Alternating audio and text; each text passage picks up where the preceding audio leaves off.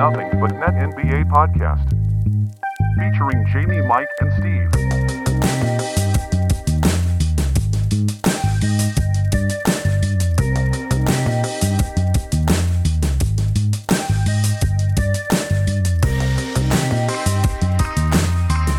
and we are live here on the Nothing But Net podcast. I am your host S. Dot. We had a couple snoozers to start round one, fellas, but ultimately round one turned out to be very entertaining. We have a ton of headlines to go over, including a lot, a lot of major injuries that we will touch into uh, in their respective games. But to start, fellas, how are we doing, Jamie? Very well, sir. Um, like you said, uh, a couple snoozers early, but um, also a couple really, really entertaining games to watch, and I'm ready for some more. Mike, what's going on, my dude? Not much. I think you said it. Um, kind of a mixed bag of a first round here. A lot of injuries, a lot of good games, some bad games, um, good stat lines. So kind of what you expect in a, in a sense. Maybe some fluke injuries, but overall, it's that's first round of the playoffs. There, a mixed bag.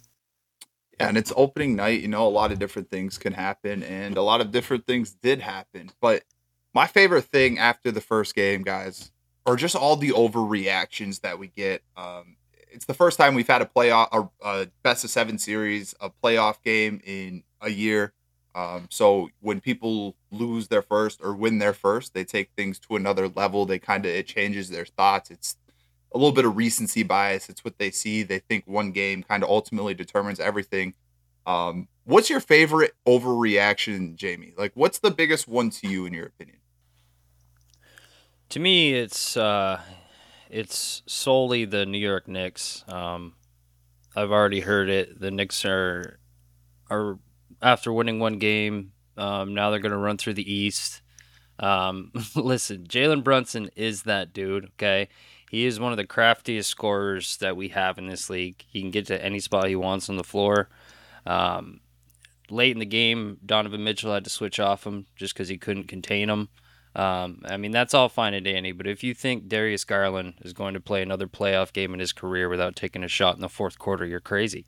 And um, you've alluded to their youth pretty much all year, and I think it's it showed in that first game. Um, also, the last time I called out the Cavs bench, I believe the next game they won off, so hopefully that's par for the course. Um, but I mean, besides Osman, who went three for four, uh, the bench was collectively one one f- for nine from the field, and they were outscored by Josh Hart um, just by himself. Um, so um, I'm looking for you know a little bit of boost from that bench, and I mean, just looking at percentages real quick, the Cavs just didn't play the very good game um, all the way around, and you can um, give some credit to the Knicks, but also pump the brakes a little bit. It's a seven game series.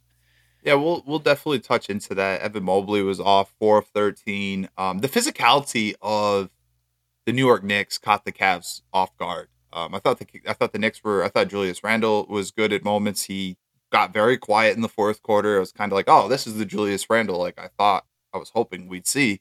Um, because he had a very good first half, but his physicality kind of changed the game. Mitchell Robinson was a beast on the boards. Josh Hart, big rebounds late in the game that secured that victory. Um, but yeah, I think I think there is definitely a huge overreaction. I think the Cavs are now underdogs in the series after being almost two or minus 200, two to win one or uh, two to win one. Yeah, um, kind of situation, and now they're underdogs. I just that that overreaction is definitely a big one. Mike, what do you have for an overreaction? Yeah, you said it. There's um, you know multiple routes you can take. I'll take this one with a grain of salt because it does make some sense, but um, I think the before the playoffs started or when they did start, everybody was on the Suns. Everybody Suns finals or Suns championship. Now, them losing game one at home uh, to the Paul George-less Clippers is obviously not ideal um, and a bit of a kind of an eye opener, kind of an eye opener. But overall, I, I think a lot of people just immediately hit the panic button with the Suns are thinking that the Clippers, just because they won game one, this series is now over. Um, I'm not buying into that so much. I still think the Suns pull this one out. Uh, did they make it harder on themselves? Absolutely. But if you're the Clippers, you got to come out and give your best, uh, you know, first punch at it here with not having Paul George, and that's what they did. And the Suns didn't quite meet that.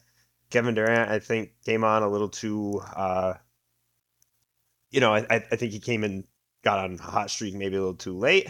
Um, we were just talking before. Paul George or Paul George, Chris Paul didn't have a, a stellar game. I will highlight Devin Booker. The dude clearly wants to win. Um, obviously, we know his offensive talents, but he was um, you know, getting after it just like a dog off his leash on uh, defense as well. So if that's to continue, I, I do like the Suns still pulling it out, but I think a lot of people kind of overreact here and say that oh Clippers are going to win this one. The Suns don't look themselves. I yeah, obviously, you know, I think the Suns are still favored in the series, but the Clippers needed to win game one and they needed Kawhi just to be who he was. And hey, I mean, I, I have a hard time saying Kawhi can't do that three more times in this series. He's he's a guy who's proven that he's an elite player in the postseason. Um, didn't start on Kevin Durant. It was weird actually start on DeAndre Ayton, as we'll get into, but then it was him and Kevin Durant regarding each other late in the game. First time they've played each other in a couple years, I believe. So yeah, I mean, Kawhi really, I think, just reminded people that I'm still that dude and I'm still this good. And I think Ty Lue said this is why we've been waiting to play him so much. And, you know, I mean, it, it's true and it, it's worked so far, but the issue will continue to be uh, the injury of Paul George. Officially, I think he was now officially ruled out of the first series. Um, so now we're definitely not going to get him, but um, they gave themselves a shot. Now you just got to take care of business at home and they can do this thing let's um let's get started. Let's talk about these games, fellas. Uh, at the at the top of Saturday, one o'clock, right after we got done recording, pretty much, we had the Nets in the Philadelphia. The overreaction, Steve. Oh no! Oh no! No, I didn't. I'm sorry. I, I should probably mention that. Thank you, Mike. Uh, no, my overreaction is probably um. It's tough to do this because the Timberwolves are the A seed, but I might be wrong on the Denver Nuggets. Um, they just the way they played. I Michael Porter Jr. plus 22 last night, Jamal Murray plus 24. They were really good. Jamal Murray was really, really good. Um, and when we're talking about Jokic only scoring 13 and the fact that they were still able to win this game um, by uh, almost 30 points, I think that speaks a lot of volumes because I think there was a lot of people that said that the T Wolves could make this. I'm not saying that they had like a puncher's chance because I don't necessarily think they did, but I thought they would win a game or two. I thought they could make this a little interesting. But yet again, Anthony Edwards kind of underwhelming. Rudy Gobert minus 24. Like no one else was even minus like 15. He's minus 24. Um, Karl-Anthony Towns, that's kind of what I expect out of Karl-Anthony Towns. He's not a good postseason performer. Uh, I, they got to fit. They got the team has got a lot to figure out, but I think it's a huge credit to how good uh, Denver played and I think Denver, I mean, let's see what happens, right? Like everyone thought the Denver Nuggets were going to get the Suns in the second round, and that's probably where it was going to end for the Denver Nuggets. I said the Nuggets would lose in the second round. Um, I, am starting to kind of, after watching what I saw last night, I kind of take that back a little bit, but not really yet. Not until I know who they're playing and the health of Paul George if they play the Clippers. Um, but with that being said, I they proved that they uh, can flip the switch, and once the postseason lights hit them, they they flip the switch and they got they played really well. They're uh, they've been the most dominant team in the West, so I think I underrated, uh, undersold that I should say, uh, a little too much. So could be something that come back comes back to get me, and this team could definitely go on a run to the Western Conference Finals and maybe even sneak into the NBA Finals if uh, all things go right for them. Jamal Murray having the kind of night that he did, um, I, I was happy to see that for him it, it was his first playoff game since the bubble. I know it sounds like something crazy, but just good to see him back in these kinds of moments because this is where he kind of excels. This is where he excelled in the bubble in the playoffs, and uh, I think he I think he can do some special things for the Denver Nuggets in the postseason. I just didn't know we were gonna get this good of a Jamal Murray, and if it continues, this team's gonna be a heck of a this is gonna be a heck of a team for someone to have to take out. And there's a reason why they're the one seed. Good yeah, catch, and having uh and having home court advantage through the uh Western Conference Finals is definitely good um, for Denver because it's probably the best uh, home court advantage you could have in the league, as we've kind of talked about. Yeah, the, uh, the higher elevation is definitely tougher to play in. Um, let's roll into our first playoff game now. Saturday, it was a pretty good first half, but ultimately the Philadelphia 76ers run away. They win 121 to 101. Um, the big thing I noticed here, I, will start lead off here. The biggest thing I noticed, I mean, Jay, first of all, Joel Embiid only has to score 22. Um, for them to be this dominant was eye opening to me. He got a lot of help, but James Harden, if James Harden can just be good consistently throughout the playoffs, I think this is a team that really can make the finals. But it obviously will continue to rely on how good James Harden can continue to play throughout this playoffs. Uh, Mike, what did you see in this game? Uh, first thing that jumps off to me is we, I believe, we talked about um, last game or last podcast, Sixers controlling the paint. Well, they had, if we're talking about offensive boards, 76ers outboarded offensively the the Nets here 14 to 5. So if you get almost triple the amount of chances on offense, it's not going to be good for you. And obviously the Sixers um, really hammered that home. Sixers, do I, I think I have 14 steals compared to three. yeah, the Nets turned it over a lot. Nets with 19 turnovers, 76ers 8. Again, you're giving them almost 10 more possessions here. It's it, and that and it was it was a 20 point game. You said it right. First half kind of close, but that alone just makes the the biggest difference um, to me. Is you got to take care of the ball in playoff time. Um, obviously, obviously, uh, role players stepped up big, which we saw pretty much across the league, across the the first game game ones uh, over the weekend. A lot of role players stepping up, and that that was true for the 76ers as well. Yeah, James Harden, 21. A big name that hasn't been mentioned yet that deserves a lot of mentioning was how good Tobias Harris was. Tobias Harris was. Um, just played really well, super efficient, and he's a guy, man. Like you don't know what you're getting from him, but when Tobias Harris is good, Philly's really tough. Jamie, your thoughts on this game? Yeah, I mean it was a well balanced, well balanced attack from Philly. Um, uh, Embiid didn't have to do too much. I think he only took 15 shots. He only had five boards. Um, a little unsung hero though, PJ Tucker, man. Say what you want about PJ Tucker on offense. The dude had five steals. He was active as hell. Um, and like I said, well balanced attack. Harden, if he could shoot seven of thirteen from three, they're gonna be really tough to beat. And uh, I mean, one bright spot from the Nets is, I mean, we all know it, it's Mikal Bridges. He had, I want to say, thirty. Um, Mm-hmm. Shot 12 of 18 from the field. He looked really good, but there's just not going to be enough. Yeah, Mikal Bridges is a stud. I mean, I think the you know we'll see what this Nets team looks like next summer or well next season I should say. But it yeah, it feels like this guy's an all star. It feels like this guy um, is a real number two. I I'm still not sold that he's a number one, but I could be completely wrong about that. Um, I I think he's a guy that would fit really well with I mean, it's not realistic, but it feels like this would be like Luka's perfect fit, right? A guy who doesn't need the ball, who's going to play elite defense and uh, can give you. I mean, he's averaging 26 since he's gone to Brooklyn, and he's had like four or five or like six or seven 30 point games now. Um, he's just really upped his play. I don't really have a ton out of this game. Nic Claxton minus 20, just can't have it. That's again like talking about how dominant that the Sixers have been in the paint uh, and how the Nets just kind of weak in the paint. Um, I don't really have a lot here. The 76ers look like the better team. Um, Dinwiddie had four turnovers. Dinwiddie, Dinwiddie has these moments where he can be like a really good point guard, but then he has these moments where he's not such a good point guard. Um, so, but that's really my kind of takeaway. I don't have a lot here. I think tonight's game is going to be more competitive. Um, I think there's obviously a couple things that are going to change, but I also think we're going to see a much more aggressive Joel Embiid as well. So it, I, have said 76ers and five. I still feel really good about that. Um, we'll see what happens uh, tonight, though. I do think tonight ends up as a closer game. Does anyone have any final thoughts here on this game? No, but I just I do want to bring up. Did you see Dinwiddie and Kuzma's little back to back on Twitter when he, yeah Kuzma yeah. called him Din Shitty? that that is absolutely amazing. I just had to add that in there, dude. Spencer yeah, no, Din Shitty. Yeah, I forgot about that. That was a good one. That's a good one. Uh, Mike, any final thoughts here? No, no, I'm, I'm straight. All right, let's roll into our second snooze fest. Again, there's not a lot to talk about here, but Jaylen Brown, 29 and 12, just dominant. Uh, the Hawks, man, the Hawks are just dead. It might have been better for the Hawks just to lose in the play. And um, granted, I probably shouldn't say that. They get home games, so they're going to make their revenue. They're going to, but they're going to get two home games in this series, and that's about it. Um, I don't know, fellas. Trae Young negative 13 on the plus minus. I think plus minus is a huge number in the playoffs.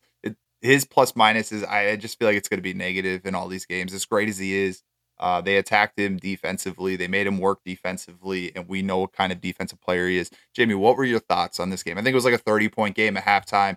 Hawks had a nice little second half in some sort of sense, but it was clear that the uh, Boston Celtics took their foot off the gas pedal. Jamie, what did you get out of this game? Yeah, I mean Trey, Trae Young, five of eighteen is just just not gonna get it done. But um, yeah, uh, again, just like the Sixers, the Celtics well balanced. I mean, well oiled machine. Robert Williams, we talked about him uh, before the last episode or the last episode. He was six of six, uh, eight boards. You know, uh, a steal and a block. If that's what you're getting from Robert Williams, I mean that's that's pretty good on his first game back. Um, but yeah, nothing really jumps out. Um, Tatum and Brown do what Tatum and Brown do. Um, one of the best duos in the league, and uh, it was an absolute shit fest.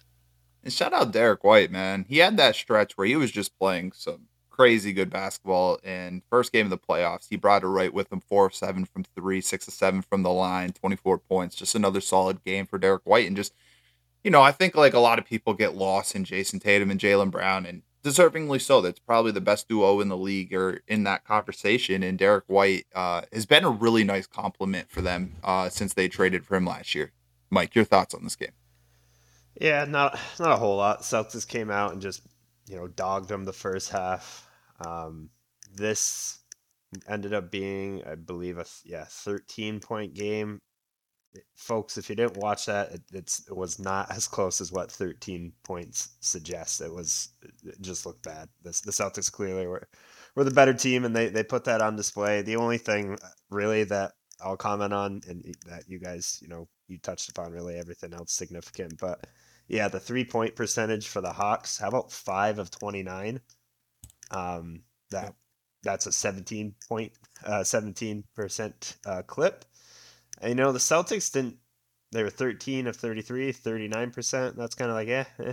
Um, but yeah, if, especially Trae Young's efficiency and whatnot, but 17% from three point line is not going to get it done against arguably the best team in the league. So, yeah, 13 points, again, not really indicative of what, what that score really should have been. I agree. It was it was bad. Fell asleep bad. Fell asleep in the first half. Woke up in the fourth quarter for the Cavs game.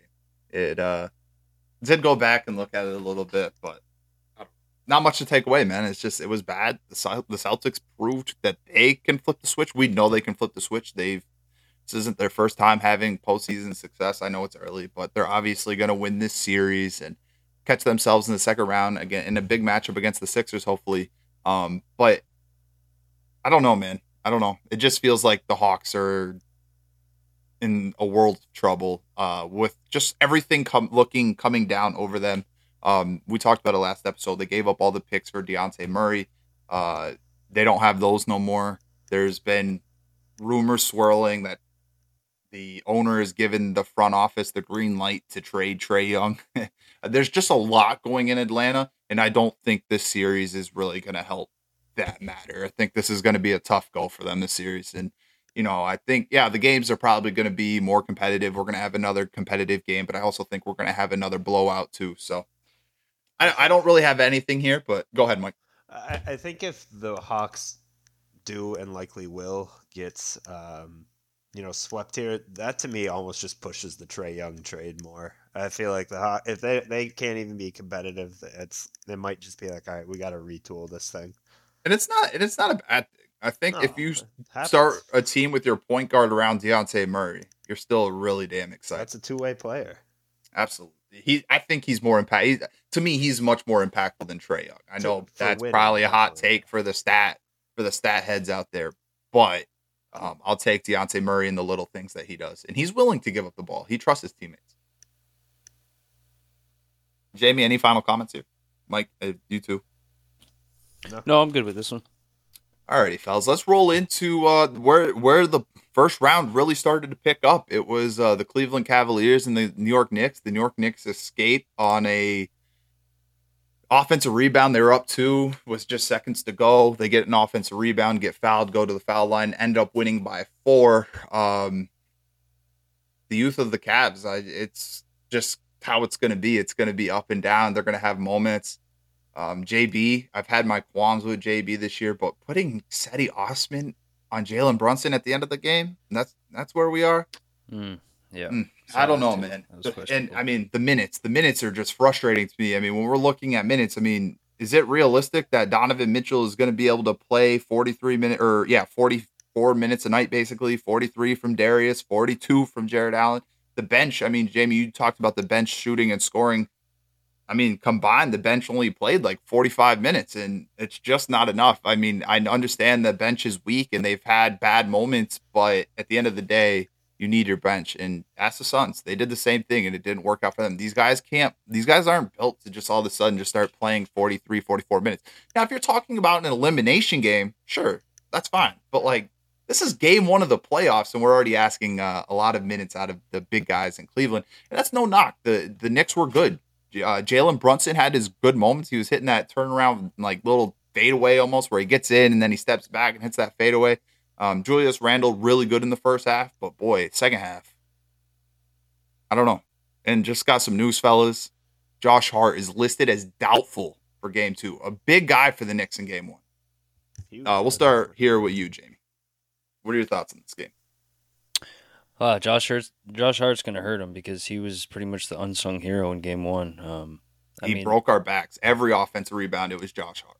You want to talk about rebounding? I mean, I'm guessing that almost every game the Knicks will probably out rebound the Cavs just because they're built different as far as rebounding wise. But to get out rebounded 51 to 38, it's just a recipe for disaster. And um, like I, I mean, Josh Hart 10 boards, Randle 10 boards, but then it was just, you know, collective.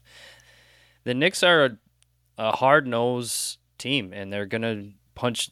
They punch the Cavs in the mouth, and we'll see uh, game two if um if DG. Uh, I mean, mostly Evan Mobley and Jarrett Allen. I need to see more from them. I need to see a lot of. I need to see more toughness and for them to set the tone more than they did in game one for sure. And that's what was frustrating to me. Evan Mobley catches his ball, he uh he spins and he throws down this dunk. And I'm like, oh baby, like I if this is the Evan Mobley I'm getting in the postseason, like I, here we go. We're about to go to the moon. Like this is this is the guy I've been waiting for. And then after that, it didn't wasn't a great night for him. I mean, after that, he was three of like twelve or something, and it's just I don't know, tough night for him. Mike, what are your thoughts? Yeah, Jamie pointed out the the Knicks pretty significantly out rebounded the the Cavs here, but outside of that, this statistically was a pretty even game. Really, there's not one um you know one stat category that really jumps out the other or one way or the other, um, except for the rebounds. That's you know that's a really good point. But I I gotta just say you know I I know I call them as my most improved player, and um, I think Jamie said it right at the start here. Jalen Brunson is that is is that dude. He this guy this guy arguably should have been an all star this year. It is kind of really, uh, especially post All Star break, just been on a tear, and he's continuing that in the playoffs. He also, I'm trying to think, he had three fouls in the first half, two fouls like right off in the first couple. Yeah, he was in foul trouble. Yeah, yeah, and he still ended with 27. Um, so that who knows what he would have done if he could have had his kind of you know full rotation, full full minutes here, and because of him going into foul trouble, uh, really didn't see Immanuel Quickley impact the game as much as we've seen. Um, you know, towards the end of the season, but Josh Hart, absolutely. 33 minutes, 17 points, 10 boards. You know, we've mentioned it. Shooting 8 of 11 from the, um, from the field. That, obviously, with Brunson out, and you have Josh Hart that can do that, and Immanuel Quickley for that matter. I mean, that just makes the Knicks that much more dangerous. Um, but not having him tonight is definitely, you know, that's where you, if that's where you're gonna see it hurt is if Brunson gets in foul trouble or they start locking him down. you're gonna miss all that Josh Hart production. So uh, that was just really my highlight. Is even with the foul trouble, Jalen Brunson still finds a way really to impact the game.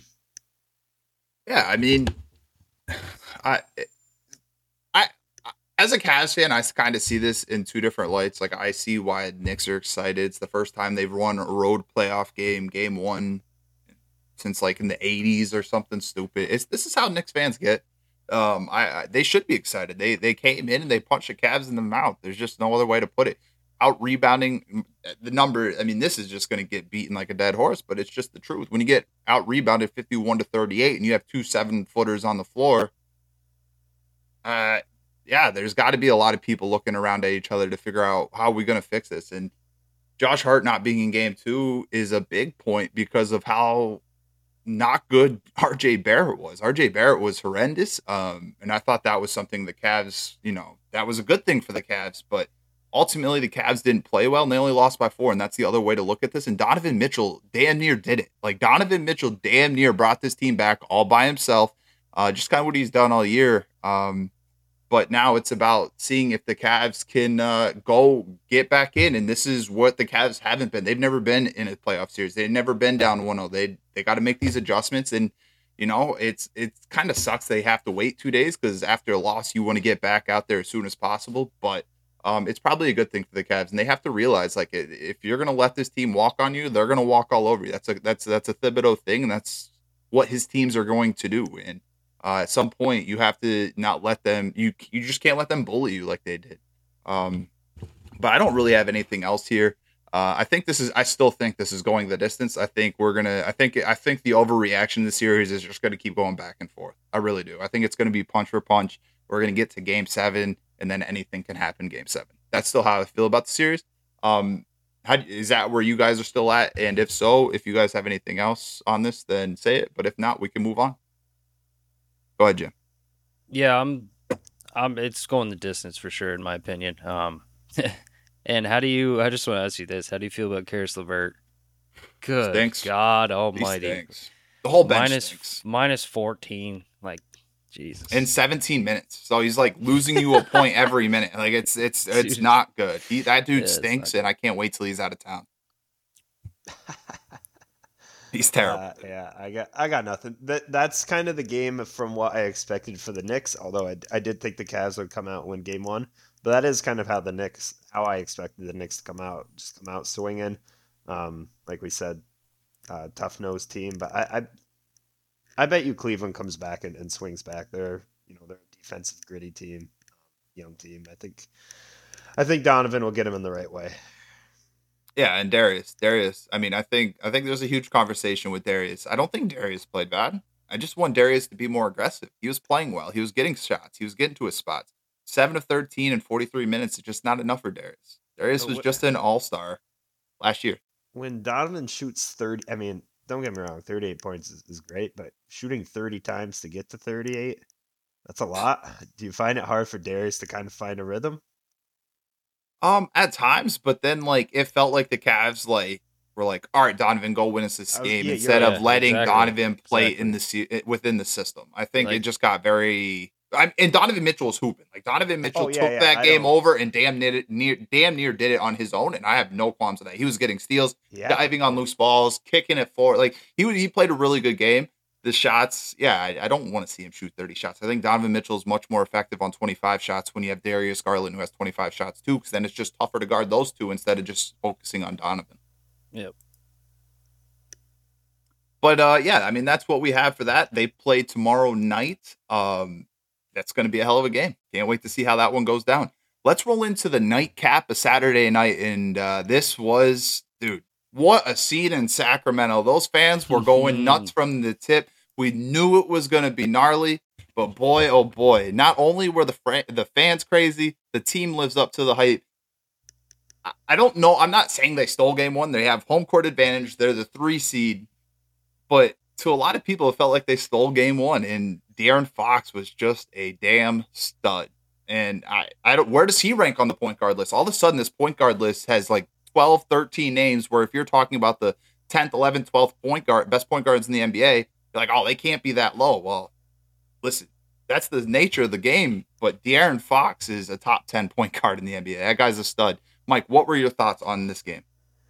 Yeah, I think uh, you said it, man. Just uh, and, and we talked about it, um, you know, earlier that day. Is that this just the scene, the environment, the fans, just the you know, of course we weren't there, but I, I bet you just the the energy in the building, you could almost see it. Um, it's just incredible. Like that. That's exactly what you want. You could tell the Sacramento fan base is absolutely ecstatic for for them to be back in the playoffs, and rightfully so.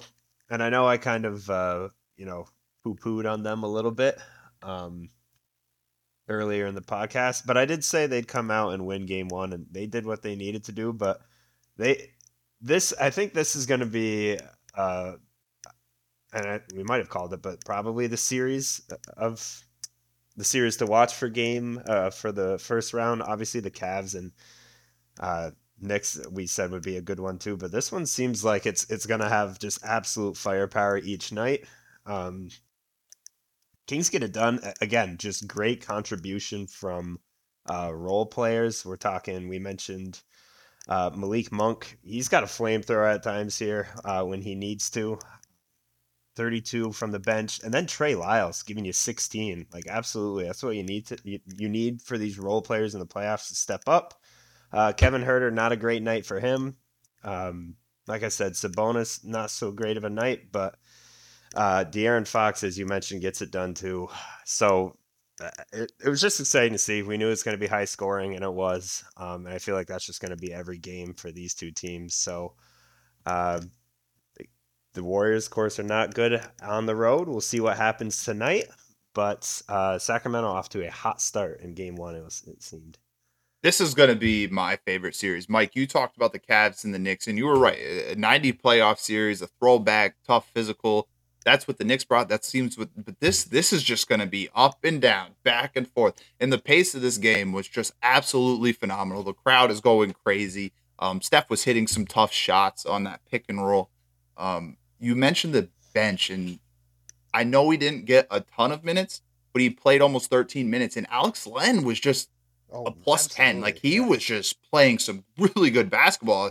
And I, it, it was a night where Sabonis struggled. I, I, I, predicted Sabonis to have a tough series. Um, and he was, he struggled. He only had 12 and 16. I know 16 is a big number, but, um, offensively, we know Sabonis is capable of more, five of 17 from the field, but Alex Len really came in and gave them some interesting minutes that, hey, now Alex Len might be a part of this series. And um, and he's been in the league for a few years, but this looks that was the best game I might have saw Alex Len play. Uh, I know it was a small sample, but I thought he was uh, he was good with Trey Lyles. That that combination of bigs was really good for them. Trey Lyles four six from three. Um, keep shooting it, man. It, it spreads that floor even more, and with the pace, it's going to be something else. Jamie, your thoughts on this game? Uh, a few things. Um, Malik Monk getting to the free throw line 14 times and banging home 14 free throws is absolutely. That's a great point. Phenomenal point. Ridiculous, you know. And I mean, De'Aaron Fox, 8 of 12 from the free throw line. So not only are these dudes shooting the ball at a good clip, they're getting to the line and there's they're hitting their free throws. And I mean, listen, De'Aaron Fox, absolute assassin.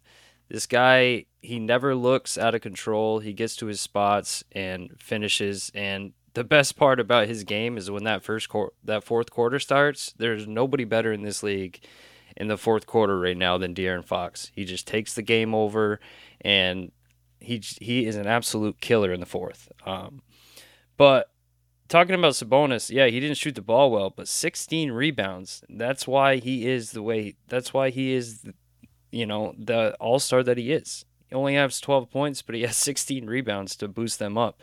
And just talking about the Warriors real quick, there were two people on the Warriors that were plus in this game. And one of them was Steph Curry, who was plus 11, and then the other guy was DiVincenzo plus two. The rest were all negative. So, I mean, for that all to be true when they only lose the game by three points, I would say is a little concerning. But I mean, this is going to be a track meet, and I cannot wait to watch this series. Andrew Wiggins' jumper was a little rusty, but I thought he was pretty good. I thought for not playing for two months, I thought he had some really nice moments for them. Um, almost hit the game winning three, um, but missed, and ultimately that's how she goes. But I thought Andrew Wiggins showed a lot more than I expected to this early. I again rough shooting night. That's gonna happen when you don't play in the NBA for two months, and obviously we know why. It's sad reasons. Um, but the nature is he didn't play, and they're gonna need that jumper to fall, and I would bet that it falls at some point. But I do think it's gonna take maybe another game or two for that to fully fall into place.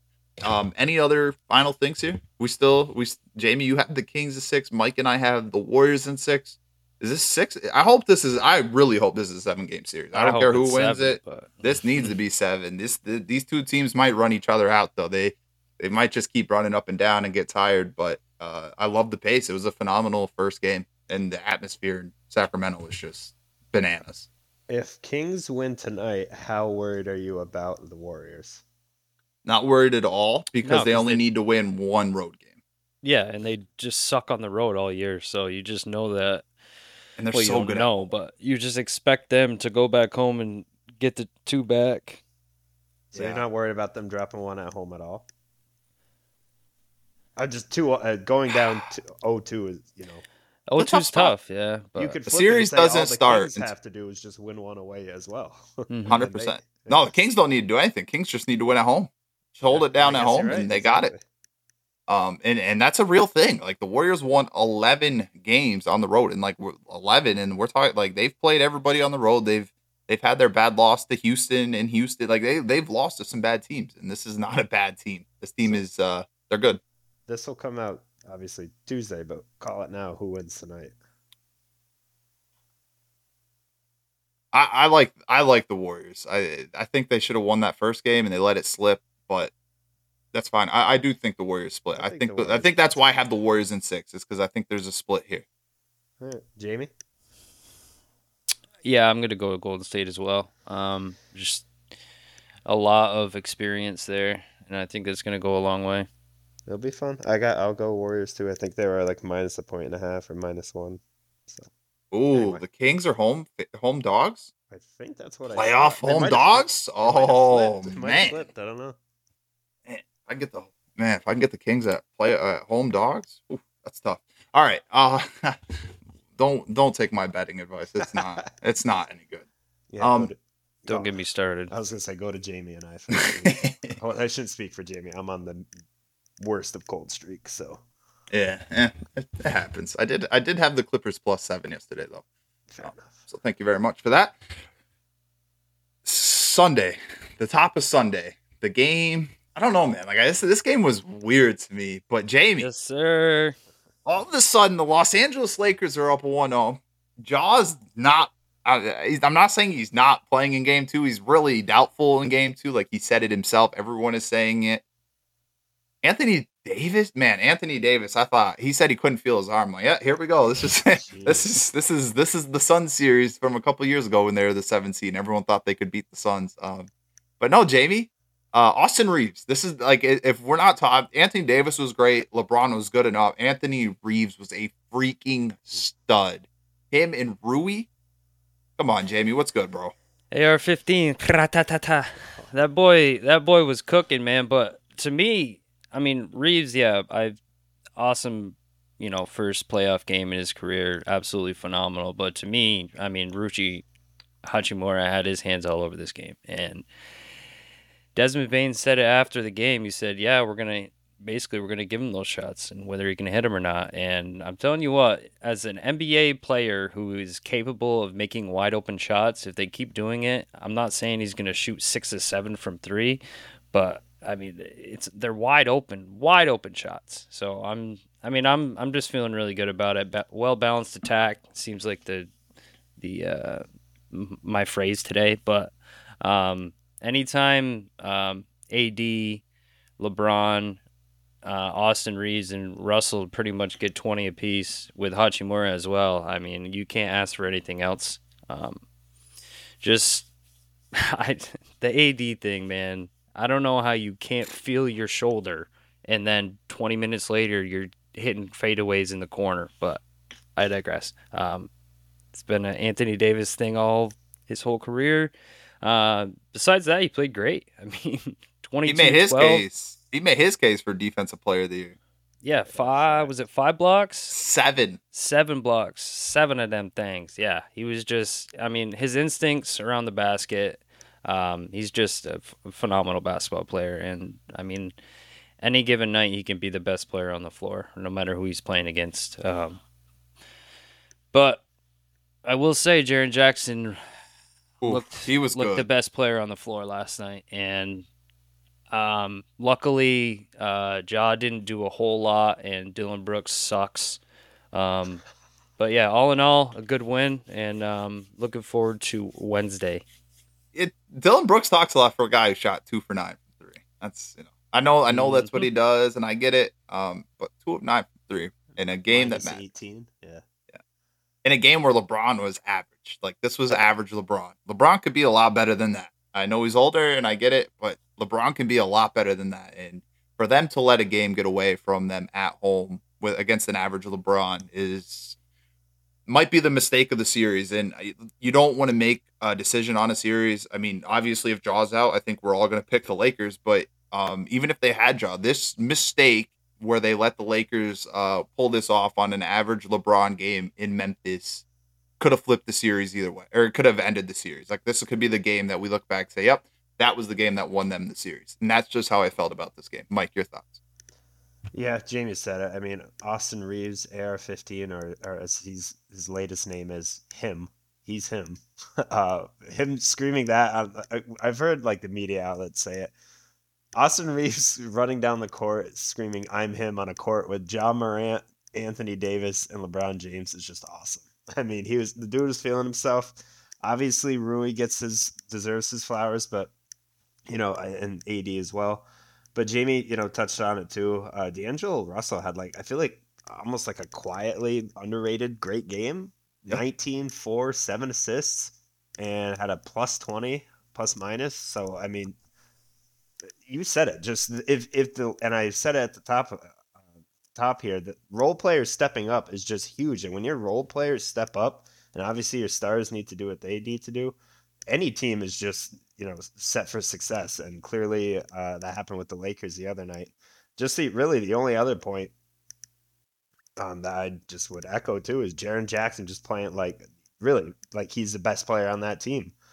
Um, he we I think it was somewhere I don't know. I'll say four or five weeks ago maybe. Uh, Steve, I almost think you mentioned it. Like he's not far from being, or maybe I forget which one of you. He's not far from being like the best player on on that team. I mean, we we think of him as just a defensive guy, but he's clearly been bringing it offensively as well. And obviously, when Ja Morant's great, he's great. But for a guy that can do it on both ends of the floor, like Jaren Jackson Jr. can, that that's an extremely dangerous player.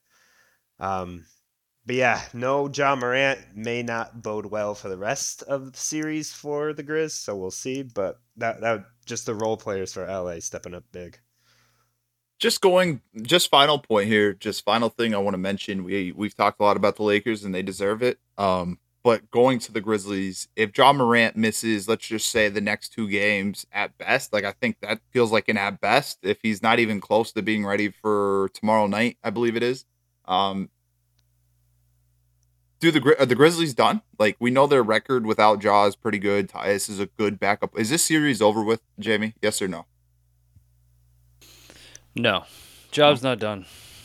okay. mike is the series over With if no Ja misses the next two at minimum. Yeah. Yep, for me it is. I agree. I do agree. I've just seen too many ups and downs from the Lake Show this year to uh, to book it. No, that's. I mean, An- you're one Anthony Davis, whatever injury away. I mean, yeah, he can stub his toe and act like and act like it's not even there anymore. I don't like some of these things he does, man. And I'll just add one more point. Yep. 14 turnovers from the Lakers, and I believe yesterday I said if they have under, if they have 14 or under, they win 85% of their games, and they had 14. So I mean, that's just a, they got to take care of the ball. To me, that's And the I- most important thing. And I think LeBron might have had like five or six of those. Yeah, he had a few. Man, he made that one back pass. I like sent you a text about like, oh, you hate this guy LeBron, huh? And then he just makes some stupid ass pass. I'm like, oh, brother, here we go. I say something, and the uh, the opposite just got to happen. But um, let's roll into the uh, the biggest upset of the the biggest upset of the weekend. The uh, eight seed Miami Heat didn't give them a chance. I believe we all might have said they were going to sweep them. Um, Miami, Tyler Herro breaks his hand, splashes a three from the corner. It might have been the coolest thing we saw this weekend.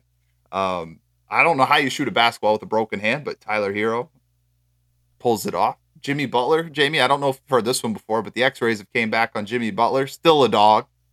35 from Jimmy. Giannis. 35 so, and 11. Yeah, he yeah, he was he was I mean, this is what Jimmy does in the playoffs. I mean, this is why you don't want to play the Heat in the playoffs just because of the simple fact that Jimmy Butler.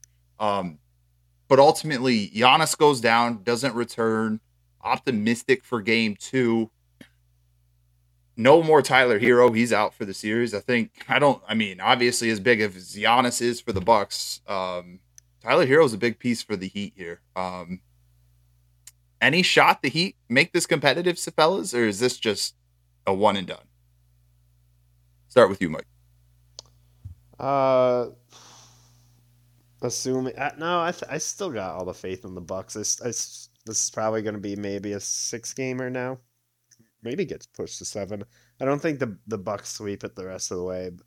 Um, I think this was a this is weird in the sense that if I would still pick Milwaukee in this series if they said Giannis from the from the start they didn't have Giannis.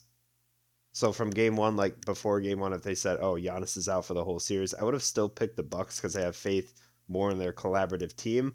However, when you get your best player that gets taken out um, you know, early on in the game, and you guys are, were down to begin with. Um, I think that does just kind of throw off your motion here. So I still have all the faith in the Bucks. Yeah, the Heat still can make it interesting, or, or still I think will make it interesting. Uh, like I said, as long as Jimmy Butler's playing, man, like you can't completely count them out to make things interesting or to give a good run. But if Giannis is optimistic and he's back for game two and it is just a bruise, nothing more uh, significant than that, then, you know, Giannis is going to go out and give 100% every minute he plays on the floor. So I, I think he still gets it done.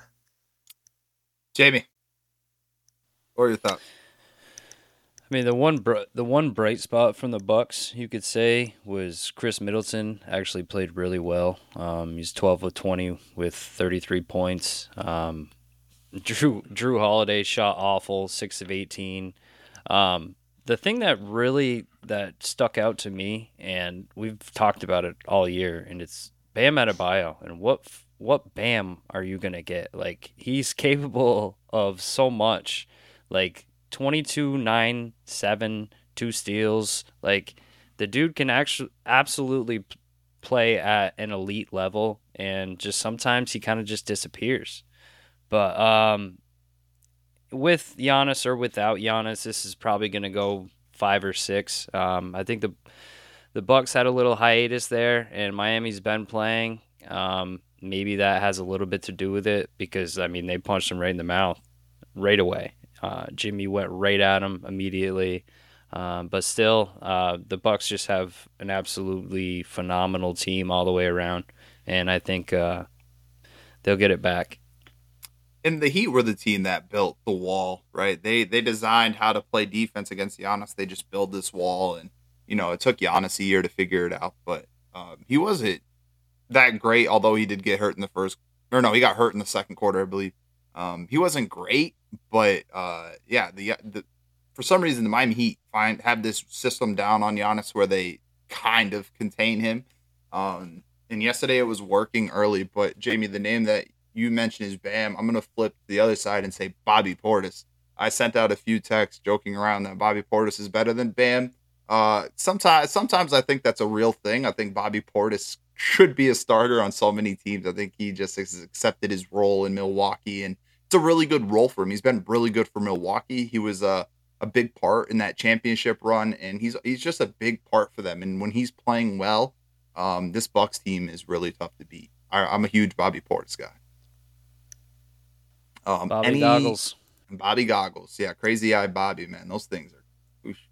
Um, any uh, any final comments here, fellas?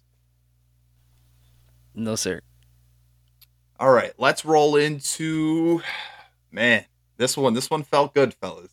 The Clippers win 115 to 110 on the road in Phoenix. Um, there's there's there's a million things going on this series. Like we have late, like we have like six or seven Hall of Famers in this series. Like we have just so much going on in this series. Um, I don't even know where to start, we will start with uh, the winner, and it's Kawhi Leonard. I thought he was absolutely phenomenal. Um, I mean, Russ was what three of nineteen, or yeah, three of nineteen, I believe. Um, which is like just over 15% from the field and yet really impacted this game. And in, a way, I don't know that we've really ever saw Russ dominate a game defensively like that. Um, off top of my mind, I would have to go out on a limb and say this is probably his best defensive game ever. And it really, really changed. It really might have changed the series in some ways. Um, because if he doesn't have to be as that, if he can be that inefficient on offense and they can still find ways to win, I think that's going to bode well for the Clippers here in the long run. Mike, what were your thoughts on this game? Oh, I don't know. Um, tough to say. I guess just to touch, like like you said with Russell Westbrook, like I think it's great. It's incredible, really, that the the Celtic or the Celtics, whoa, the Clippers, uh, win, win this game after Russ shoots that poorly. Um, but then he gets it back with his hustle plays, and that's kind of always been Russell Westbrook. I don't know. Down the stretch, he probably kept what, a couple, two, three, maybe even four like possessions alive by either getting an offensive rebound or uh, hitting it off an opponent going out of bounds and it's back to Clippers ball. Um, one of the very last possessions of the game, he makes a great defensive play on Devin Booker. Uh, the ball's going out of bounds. Devin Booker is immediately complaining to the ref about a foul while he's looking at the ref Russell Westbrook chucks the ball back at him, hits him, and goes out of bounds. Like, hey man, maybe if you're looking at the ball, the play, you might have caught that. I, I don't know that. Not that that I'd say that doesn't change the game, but maybe it does. Little things like that, man. Um, clearly, I've never played in an NBA game, but I think we've all played enough basketball to know that these little things matter. And Clippers probably did a few more of the little things that uh, ultimately turned the tides their way. Uh, or Kawhi Leonard had to go out and do what he needed to do, and he did all of that. So, you think it's sustainable for a few more games, Steve? no, probably not. But I'm gonna. Oh, for Kawhi, I think it's sustainable for Kawhi. I don't know that it's sustainable for them to uh as a whole. Yeah, get like the kind of production. I mean, they got nice production out of Zubac. I thought Zubac might have actually outplayed DeAndre Ayton in some sense. Like DeAndre Ayton, like fell in love with this mid-range jumper. Um, he hit like some like two or three turnaround fadeaways. I'm like, what in the hell is going on with DeAndre Ayton? Um, but I think when he's doing that, you live with that as the Los Angeles Clippers. That's not where DeAndre Ayton's the most effective, in my opinion. Um, I, is it sustainable? Uh, probably not. But I'm cheering like a bastard. That's that's my only thing. Is obviously Kawhi Leonard's going to go out and get his, but geez, 38 um, against the Suns for another three games. and he guarded KD down the stretch. That's that's a lot. Um, I don't know. That's a lot. So we'll see. Not saying he can't do it. If it's anybody can do it, Kawhi Leonard's one of these guys in the league, but that's a lot. I, I think the one thing that I under I didn't value enough is how many different bodies the Clippers had to throw at Kevin Durant. I know Nicholas Batum is older, but he's a guy. He's a pretty good defender. You have Kawhi Leonard. Eric Gordon guarded him to start. Russell Westbrook had minutes on Kevin Durant. Um, Norman Powell's not a great defender. Terance Mann's an interesting kind of guy. I actually really like Terance Mann, uh, another guy who had another solid night for them. Um, but Kevin Durant, 0 7 in his last seven playoff games. Just going to put that on the table because I know if some people were 0 7 in the playoffs, it would be a, or lost their last seven playoff games, it'd be a huge conniption. That'll be a story for another day. Jamie, what were your thoughts on this game? Oh man, uh, I mean the Suns they still got that new car smell, right? I mean, they're I want to say it's 12, uh, 13. What scent is it? Now is uh, it like the uh, vanilla? Uh, I think it's the car. the blue one is the vanilla. The black ice. Yeah, the black oh. ice. Oh, that black one's awful. but I mean, I've been I've been on the Clippers just because of their depth, and I've mentioned it. And I mean, if you look at their bench plus minus, it's absolutely absurd, and that is what's gonna I mean, if they're going to do it, they're going to need to continue to have success coming off the bench. I mean, Plumlee was plus 16, Bones was plus 13, Terance Mann was plus 13, and Norman Powell was plus 11, and that's just huge. Um, but this all comes down to Kawhi Leonard. Is there another defender in this league in the fourth quarter that you would like to have on your team other than Kawhi Leonard? Because Honestly, I I can't think kn- of one. This might be like I, I'm going to get killed for this, but I don't know if there's another one all time that I would All take time, over Kawhi. yeah. Yeah. Scotty, maybe. I mean, Yeah, Scotty was that good, but man, Kawhi, it just feels like Kawhi when he takes over a game. Like he just takes over the game offensively and defensively in ways that I'm not. I mean, obviously we've seen it, but man, like Kawhi, Kawhi is really damn good. it's just so- crazy. It's, It's like so like interesting to watch too because he like the man never gets too high or too low. He doesn't really. he's get a robot, anything. man. Yeah, he doesn't really get anything. So he's just. I think I said it to you last night. He's just kind of like a silent savage, silent assassin, man. Like he just gives you 38, and the dude probably didn't even say a word. Like and it, it's it's so weird because it's like the last two years, it's almost like he just went to the Peace Corps and like he nobody has talked about him. Then he just got back and now he's dropping forty bombs again. It's like what? Like I, what's going on with this man? a lot of dude? guys in a lot of guys in the league are probably like in their post game presser will be like, "Yeah, y'all forgot about me. I'm still here. This and that." The guy's probably just like, "Yeah, the team played. The team played well. We need to continue that."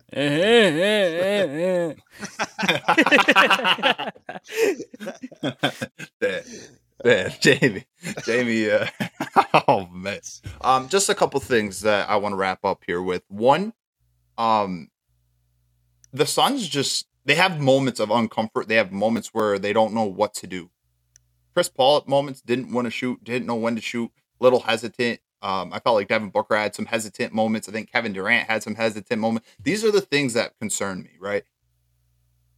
They don't, it's not that they don't trust each other. It's about not wanting to take like a bad shot because you have all this other talent around you. And I, this is where it's going to get tricky for them in the playoffs. And yes, I, we bet on the talent that the talent and alone is going to figure this out. Um, but you also don't want this to turn into a your turn, my turn, where it's like, all right, Kevin, you go get your couple possessions. Devin Booker, you go get like you still want this to be the same oiled machine and that Chris and Paul, the Chris Paul pick and roll with Ayton, kind of getting then getting your looks with Booker and Kevin Durant. Um, but them being able to run the pick and roll is tough in this series because uh, the Clippers are a very switchable team. Um, and then I my other point, did you guys see the video of Russell Westbrook at halftime yesterday? Uh, I just saw it earlier today. I didn't. Like Yeah. That shit was hilarious. Oh my god, man! Like what? NBA is now investigating that one, but you know, Like, I don't. I don't know Kyrie- the full story. So Listen, Kyrie and Westbrook, man, I'm so tired of like these, those two especially. If a fan says something mean to them, it's like they're fucking tattletale. Like they bring somebody over. This guy, he said, uh, "I suck." He's gone. Like, what are we doing here, man? Like, did- it- also, what is Russ trying to like? Do you think that you guys are just gonna have a fight right here? Like, you, you want to throw what did hands? he say? He said, "Watch your mouth, you mother bleeper." It's just like grow up, dude. The guy's got a beer in his hand. What do you think he's like? And you're, you're a professional, man. I and I don't get me wrong. Like some of these fans get way, way too out of line. But like you are the professional athlete. This is part of. I hate to say it, and it's unfortunate. It's terrible, but like that is part of being a professional athlete. Is playing in a arena or a field of several tens of thousands and having to deal with it. Like I don't know. I obviously if they're going way out of line, then yeah, something needs to be done. But it's I didn't know uh, it wasn't up until maybe this year, last year, maybe a year before. I didn't know players had the authority to be like, yeah, that he needs to go. Security, go kick him out. I, I just like, oh, okay. Guess you can do that.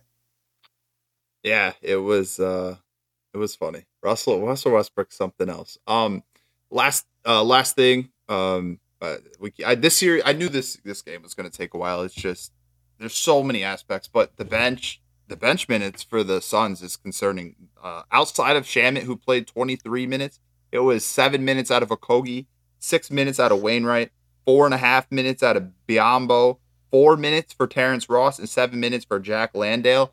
Um the depth the depth is huge concern. Kevin Durant 44 and a half minutes. Um, Devin Booker, 43 minutes. Chris Paul, 38, 38, 39 minutes. It, Chris Paul ain't going to be able to sustain that workload. We've seen Chris Paul die out in the playoffs.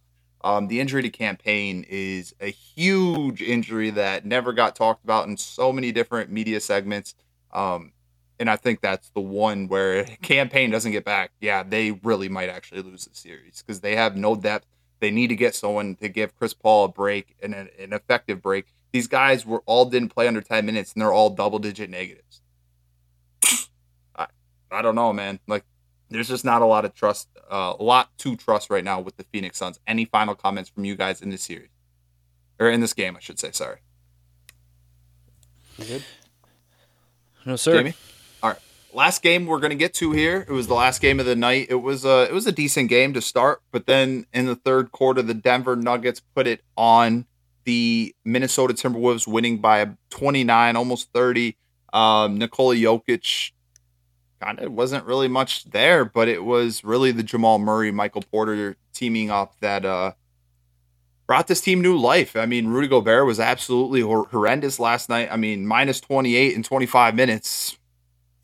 Don't- That's bad. Like I, I not I'm not really sure, but I probably am not giving up five first round picks and five players for minus 28 in uh, his first playoff game as a member of the Minnesota Timberwolves. Mike, what was your ta- or Jamie? Sorry, what was your takeaway from this game? Um, I hate to, you know, beat uh, what is it? Beat a dead drum or what's that saying? Be, be Dead a horse.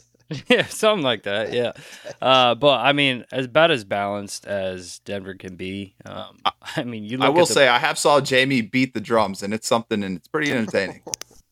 I'm nasty with it, but I mean, just looking at the plus minuses for the starters of Denver is just. I mean, it's been that way all year. Um, a lot of them are at the top. I mean, plus 24, plus 21, plus 15. It's just. I don't want to overreact because it is Minnesota. Um, they're lucky to even be here, but I mean, Denver. Denver is a powerhouse, and there's a reason why they're the first seed in the West. Yeah, they dominated the West the whole year. Um, yeah, the matchups, you know, we thought there would be matchup issues, but when I'm saying Rudy Gobert has eight points, Karl-Anthony Towns has 11, don't need rim protection. You don't need rim protection when uh, you're holding those guys to that level of shooting. Um, Mike, what are your thoughts?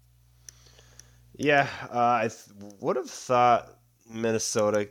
Was this more of a Denver domination or a Minnesota uh, kind of a, I guess, just laying an egg? I I, I feel I think it's a mix.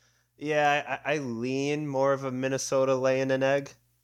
Um, that's not to say that Denver didn't go out and play well and do what they needed to. They absolutely did, but uh, I would expect Minnesota just to put up a little more of a fight here in the next couple games. Obviously, Jokic, you said it, Steve, really didn't have the greatest of games, but he also kind of has a tough matchup with Gobert. Um, but Michael Porter Jr. and Jamal Murray, that's why obviously you have these guys. That's why it's you know supposed to be team ball here. They got to step up big and um, do what they need to do. Uh, Bruce Br- is Bruce Brown, right? I always get Yeah, Bruce Brown. Yep. He gives them good minutes too. I think at times he doesn't he get a lot of credit. What'd you say? I love what he does. I think actually that's kind of where the Nets might have messed up, letting him walk. He's pretty. Yeah, I, I think he, I think he does a, and give like a ton of credit, uh, but it's hard when you have like obviously you know potential MVP candidate and then Jamal Murray. Um, but Bruce Brown goes out and does what he needs to do at a high rate. Um, so I'm with you. I like a lot of what he does, but that's kind of my takeaway here. Is I Nuggets did what they needed to do, um, but uh, who knows if the Wolves come out swinging next game? If you know if Jokic isn't performing at top tier, they could you know mess around and take an L at home. I'm done saying Anthony Edwards' name on this podcast till this motherfucker does something. So Yeah, he's his been- overs, his overs next games are definitely hitting. But man, he's been disappointing so far. He's just been chilling, Injury? and uh, I don't know. Injury My- might be a little worn down. I don't know. They've been here though, so I don't understand. Like they were just here last year. They were the seventh seed last year, I believe. my last take on this one is just the rebounding, fifty-four to thirty-eight. It's just Again, two seven Minnes- footers on the floor. exactly. Took the words And right it- out of my mouth. And it- go Aaron Gordon's what six nine? Yeah. Come on. Go ahead, Jim. My bad. No, it's pretty much. I mean, Michael Porter Jr. eleven boards, Jokic fourteen. It's not like you know Jokic had twenty boards or anything. They just collectively beat him up off the on the glass, and you're not going to win if you're losing by that margin of any in rebounding. I don't care who the hell you are. especially on the road. Especially on the road where you're a huge underdog, you got to win loose balls. You got to win the rebounding cat. You got to do the little things, and you know maybe in maybe that's where I gave the T Wolves too much credit because I, I don't really believe that they're like good at the fundamentals, the little things. Um, I think they're super athletic and talented at times, but I don't know. I don't know. This is uh this game threw me. This was the one of my bigger surprises. Honestly, I didn't think it would be this ugly in the first game, and give credit to the Nuggets. They played well, and they they proved they could flip the switch. Something I didn't think they had in them. Um, so if they can continue to play at this level, um, obviously is only going to get tougher. But I think last night, even if they played a good team, they still win. It was just a good brand of basketball for them. And you know, you're just going to expect that you're getting a lot more out of Jokic than 13 points, 14 rebounds, six assists. Good rebounding night, good passing night, but uh, he's obviously just a much better scorer than what he showed. And six of 12 from the field too. Like Nikola Jokic is way more efficient than that, um, but does have the matchup with Gobert. So that's uh, obviously going to impact that. Do you guys have any final points here or any final points on any of these games? Something we missed? Uh, injuries, man. Let's hope everyone gets back to healthy and whoever has a chance to. It doesn't seem like Herro has a chance, but Oh shit! You know what? I forgot. Shout out K Love, man. Played well.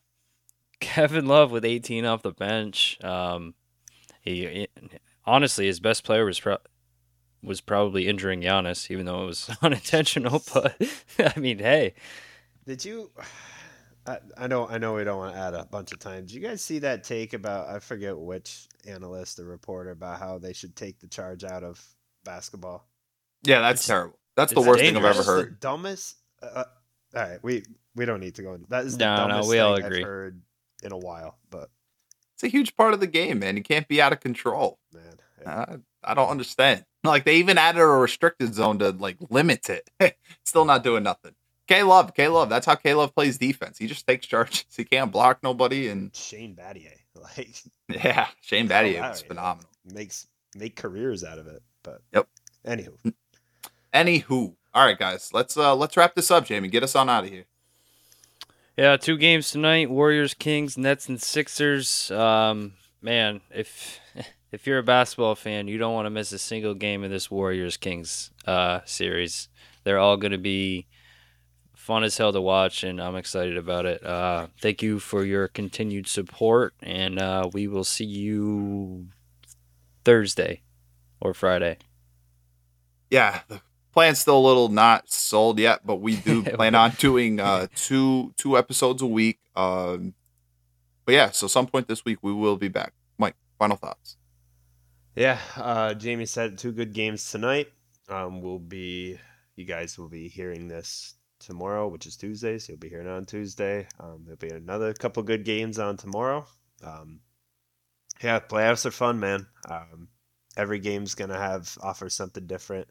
Stars are gonna shine. Role players come up big. Freak injuries. Of course, it's the NBA. It has it all. So, um, yeah, thanks everyone for your support, all the listens, and we will catch you next time. Definitely want to say thank you, Mike and Jamie. Again, it's a busy time of the year for us. Twice a week's a lot, and you guys, uh, you guys are always here and do you guys' best. So I appreciate you guys for that. Appreciate our listeners for their continued support. Um, moments are getting bigger. Uh, the pressure is just keeps climbing. Where we have legacies on the line. Um, again, I've said it before. I think this is going to be one of the, the toughest rings to get in the NBA, of the history uh, just due to the depth of how good all eight or all 16 of these playoff teams uh, can be. And we have kind of saw that in each one of them besides the T Wolves. But um, we did see them win a couple playoff playing games. But with that being said, guys, uh, we will see you guys later this week. I, it, who knows what the NBA is going to look like in a couple of days? That's just how how it's going to change in these series. One game, we overreact like crazy. And I can't wait to see what it looks like. I can't wait to be back here with you guys. Catch you guys later this week. Peace out.